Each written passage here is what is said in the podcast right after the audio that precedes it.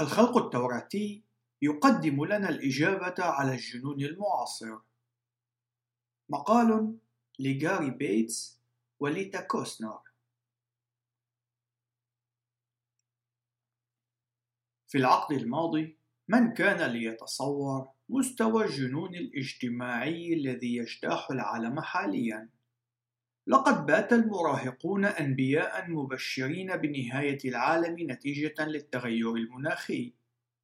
كما أن الأعداد تتزايد بشكل مستمر للادعاءات المتعلقة بالهوية الجنسية التي يطالب بها الأطفال الصغار.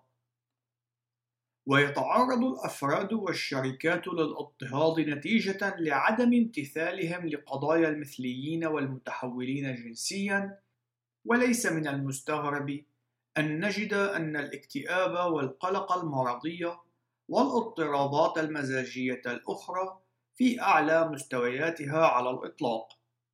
ربما نعتقد أننا بمأمن خلف جدران كنيستنا وأن الجنون هو فقط في الخارج. لكننا كمسيحيين مطالبين بأن ننخرط في الثقافة وذلك ضمن الإرسالية العظمى التي أعطانا إياها يسوع. لكن دعونا اولا نتفهم المشكلة الحقيقية. عنوان فرعي لا جديد تحت الشمس.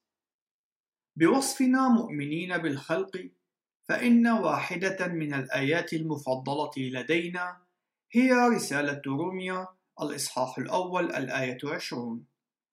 حيث يتحدث رسول بولس عن شهادة الخليقة ودلالتها على الله. لكن الكثيرين لم يدركوا ارتباطها مع الفجور الذي يشير إليه بولس في الآية التي تليها مباشرة. لقد سجل بولس الرسول ملاحظة بأن رفض الناس لعبادة الله لن تعطيهم خيار عدم العبادة المطلقة، وعوضا عن ذلك فإنهم يتوجهون إلى عبادة المخلوق دون الخالق. يمكننا أن نلاحظ هذا الأمر في الخطاب العاطفي البلاغي الذي يقدمه دعاة حماية البيئة المعاصرين حتى أن ديانتهم المؤلهة للأرض أي عبادة الأرض تمتلك عقيدة أخروية كاملة مختصة بنهاية العالم وانقراض الحياة كما نعرفها. إن بولس ينتقل وبشكل مباشر بعد الآيات السابقة إلى القول بأن عبادة الأصنام تقود إلى جميع أنواع الرجاسات الجنسية حتى ضمن الذاكرة الحية المعاصرة فإن الجميع يمكن أن يوافقوا على أنه وبغض النظر عن الموقف الذي نتخذه من الأخلاق والجنس فإن النقاش هو نقاش للبالغين يجب أن يترك الأطفال خارج هذه النقاشات ويسمح لهم أن يكونوا أطفالا فحسب.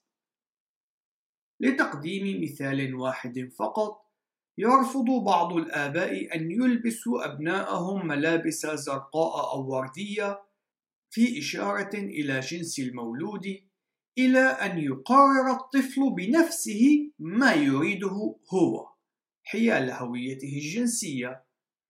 إن كان التسبب بإرباك الأطفال حيال جنسهم لا يستحق حجر الرحى الذي يذكره متى في الإصحاح السادس في الآية الثامنة عشر فما الذي يستحقه؟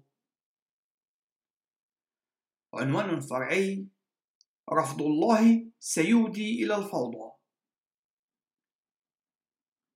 لفترة طويلة كانت الحضارة الغربية قد تمتعت بعوائد الالتزام الواسع النطاق بالحقيقة الكتابية حيث أنه وبغض النظر عن كون الشخص مسيحيا فإن الحكومة والقيادات المجتمعية على الأقل قد اعترفت بمثالية الأخلاق التوراتية والفطرة السليمة السائدة، وذلك لوجود ميثاق للحدود الأخلاقية. أما الآن فإن مجموعة صغيرة إلا أنها صاخبة وذات صوت مرتفع من العلمانيين قد وجدت طريقا في وسائل الإعلام والترفيه والأوساط الأكاديمية لأجندتها إلى جمهور مغسول الدماغ وباتت الأسر العادية التي لا تسمح لأطفالها باختيار جنسهم تصنف على أنها أسر غير محبة ومتعصبة.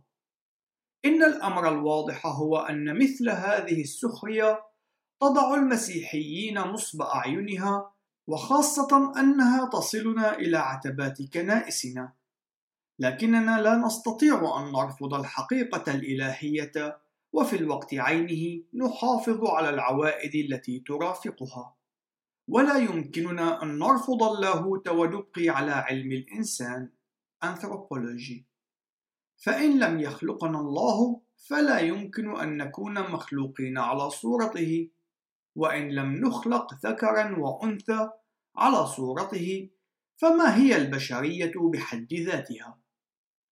إن الأمر الذي كان يقوله رسول بولس حقا هو أنك إن رفضت الخالق فإن النتيجة ستشتمل على ارتباك يصيب جميع المستويات الأخرى.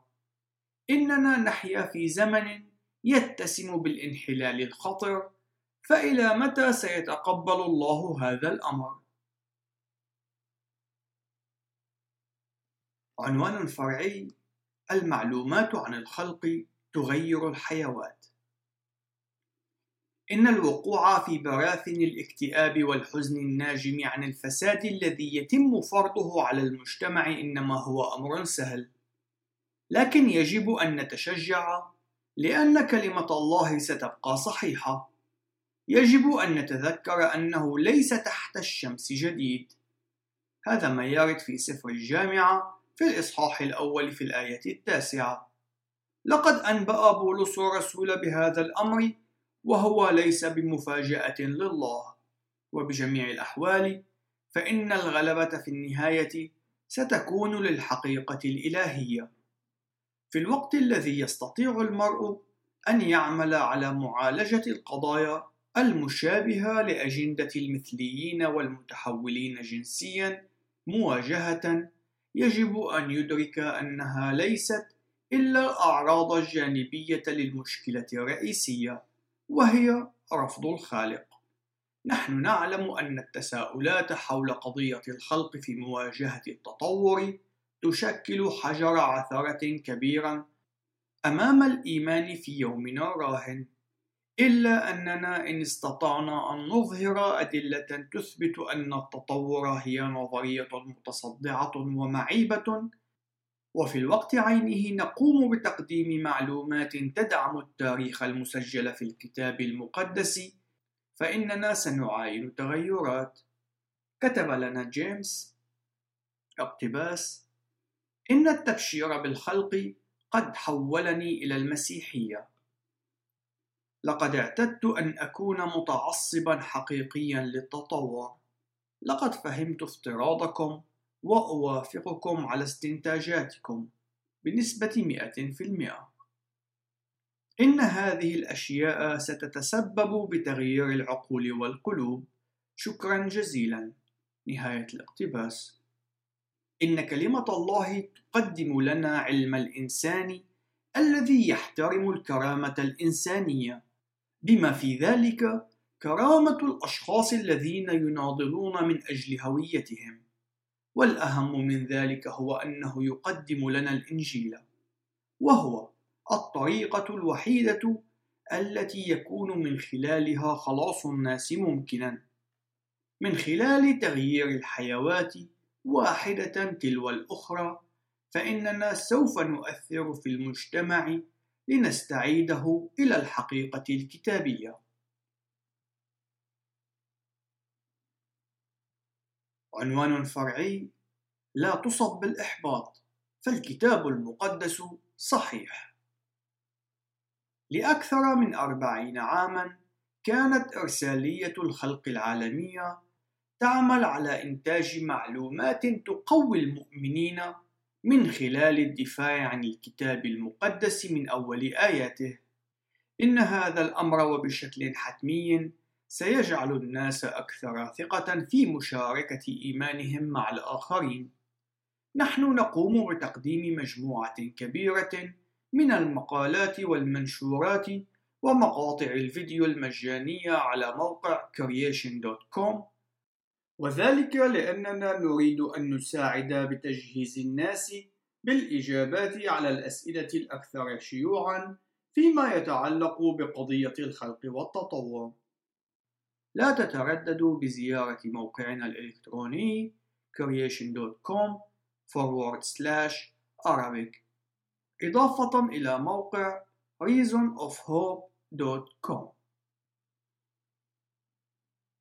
إلى اللقاء ولنعطي المجد لله دائما.